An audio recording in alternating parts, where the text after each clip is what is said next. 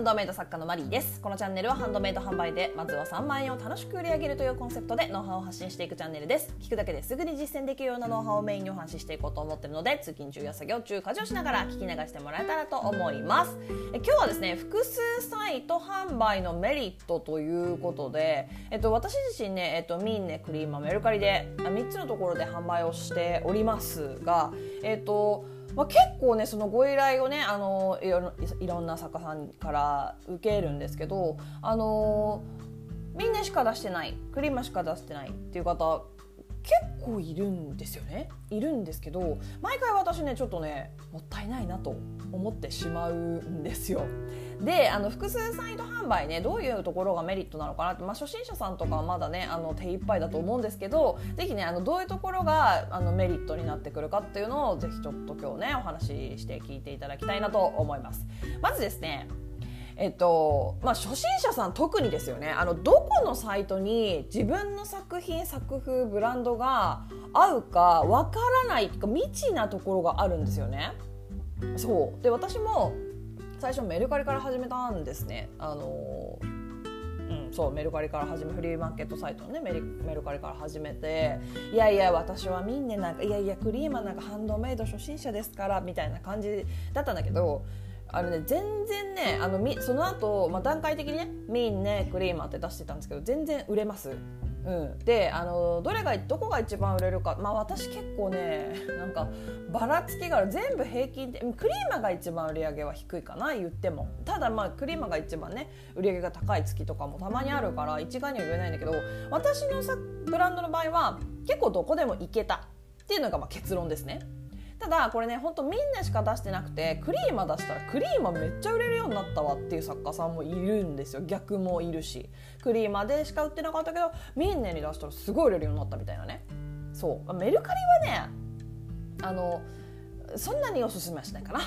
あのメルカリショップの方の私はちょっとねショップの方、ま、やってないので何とも言えないところはあるんですけど、まあ、ミンネクリーマーの2本立てがいいのかな。まあでもメルカリもねあの売れるんですよ。あのそう。私最近ちょっとメルカリね再販作業おさぼり申し上げておりますので 全然あれなんですけどあの出せば結構売れるみたいな感じの感覚はありますねメルカリの方は。これはまあまあまあ私ねあのメルカリって100件までしかレビューつきませんけどそのまあ100件のレビューとかもレビューというかまあなんて評価？100件の評価とかがまあまあまあなんていうのかな安心感信頼感にはつながっているとは思うんですけど、まあ、売れやすいブランドさんもいると思います正直。うん。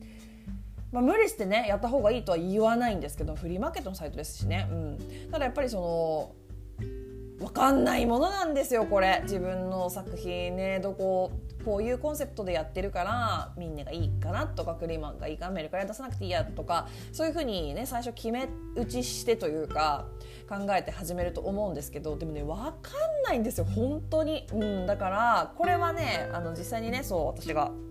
こうねお話しさせていただいた作家さんとかでも本当にあるあるなのであのね1個だけで出してるのはちょっともったいないかな、うん、みんな出してるんだったらクリーム出しましょう。クリーム出してるんだったらみんな出しましょう。みんなクリーム出しててうんなんかいまいちなっていうところだったら、まあ、メルカリ試してもいいてもいいしメルカリショップスも試してみるのもいいと思いますよ、うん、ただあのそういう場合はねあの販売ページ作りに問題があったりとかすることもあるので、まあ、一概には言えないんですけど。であとねもう一つがねあの万が一の時のためのあのリスク分散っていうんですか？あの例えば、えー、ないとは思うんですけどまあないとは思うけどまあな絶対ないとは言えないかな。例えばミンネクリーマーが閉鎖されてしまうとかあとメンテナンスなんかちょっとほらこの前この前昨日今あの au がね大変なことになってたじゃないですか。ああいうことがね起こり起こった時のその起こった時のためのリスク分散ですよね。あとはその赤番アカウント番ですね。赤番、えー、これはゲーム用語なのかな。あの要は自分がやってるブランドのアカウントが凍結されてしまう恐れ。なんか言われのないクレームとかでね、ね削除されてしまうとかやっぱりあの個人サイトじゃない限りはそういうリスクっていうのはゼロじゃないんですよ。うん、あの嫌がらせで何かこうなんだろうねそうそう濡れ衣着せられてじゃないけどいやいやいやそんなことめったにないと思いますよ。ないとは思うけどそれがあっちゃった場合じゃ例えばミンネでしかやってませんでした。ミンネは実績がこう着実に伸びていってレビューも増えてきてあいい感じいい感じって言ってる時に例えば赤番されましたとか。それまでやってたこと全部もうゼロですよ。ね。これって結構恐ろしくないですか？でぶっちゃけねミーネとかクリーマが何も不祥事を起こさないって もう分かんないじゃないですか。そう。あんまりね脅すつもりはないんですけどそうだからそういうリスクも一応ねぜあのここはね考えておいた方がいいです。本当に。そう。メンあとねそうそうさっきも言ったんですけどそのメンテナンスの長期化3日4日5日。ね。結構そう1週間ぐらい使えなくなりましたなってことがあった。らないとは思うけどもしあったら結構ダメージじゃないですか。そういう時のためにもあのそういう時にあの SNS とかでさ言えるじゃん。今あのメルミンネの方ちょっと止まってるんでクリーマーの方でとかクリーマーの方今ちょっと買いに物できないのでミンネの方に行ってくださいとかって言えるじゃないですか。だからそういうリスク分散のためにもメリットですね複数サイトで販売するっていうのは。あの、まあ、赤番ととにかく怖いよね。それは本当にあると思います。えないけどね。そうそうないよそんなことは多分。変なことしなければね。なんかすごい違法のもの売ってたりとかね R18 の何か売っちゃったとかそういうことさえなければねそう大丈夫だと思うんですけどねはいであとはねやっぱねとにかくね自分のブランドに入ってくるその入り口っていうのをたくさん作っておくことによってやっぱそれだけ見つけてもらえる可能性は高くなるってこれは当たり前ですよね。あのだから例えばチェーン店のねセブンイレブンとかファミマとコンビニとかあるじゃないですか。あれだってこういっぱいあるからいっぱい目につくわけでその町に1店舗しかなかっ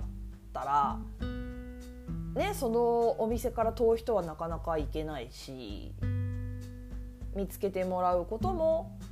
立地によっては難しくなるとかっていうねリアル店舗で考えてもそういうことがあるじゃないですか。そうだからねあのいやあった方がいいでしょっていう入り口は。あのミンネとかクリーマとかってやっぱその Google ね Yahoo とかで上位表示されることが多いですしミンネは上位表示されないんだけどクリーマは上位表示されてるねっていうパターンもあるんですよ。だからミンネクリーマ両方やらない手はないと私は思います。とにかく。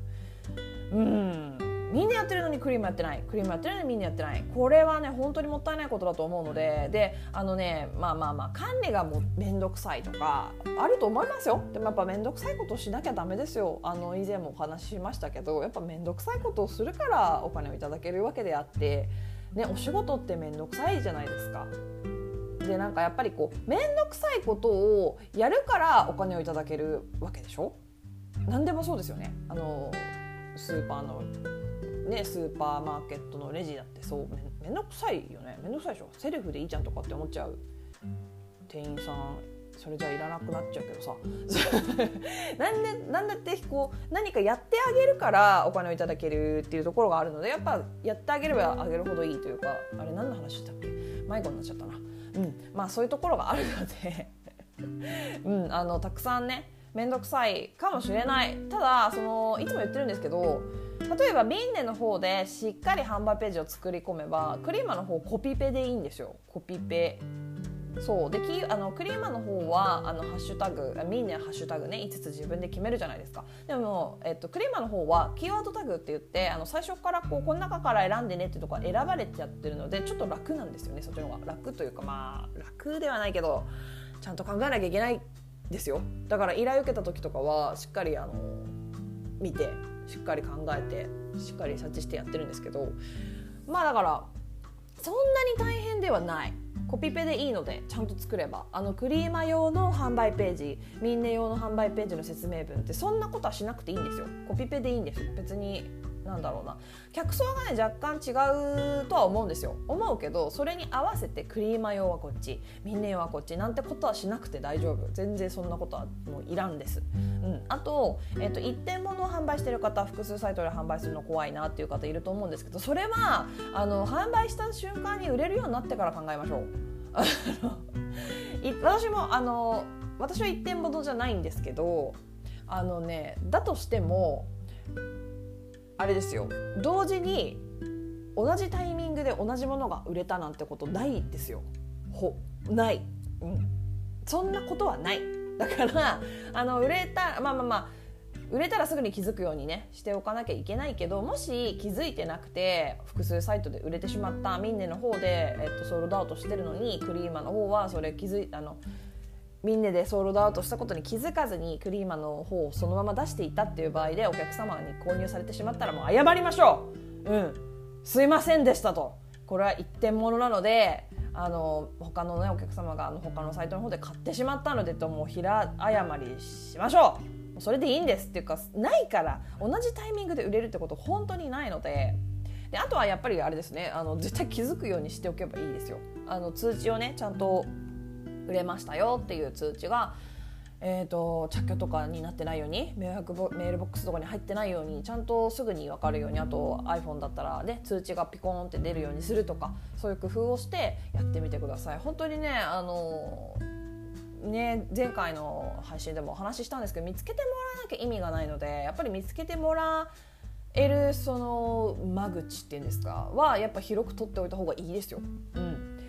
っていう感じで、まあ、初心者作家さんはね多分ね1個とかでねそう手一杯だとは思うので落ち着いてきたらいいと思いますよ。私も実際そうですでしたからね。あの全部同時に始めたわけじゃない。結構誤差が誤差というか時差があったかな。みんな半年や3ヶ月かな。3ヶ月やって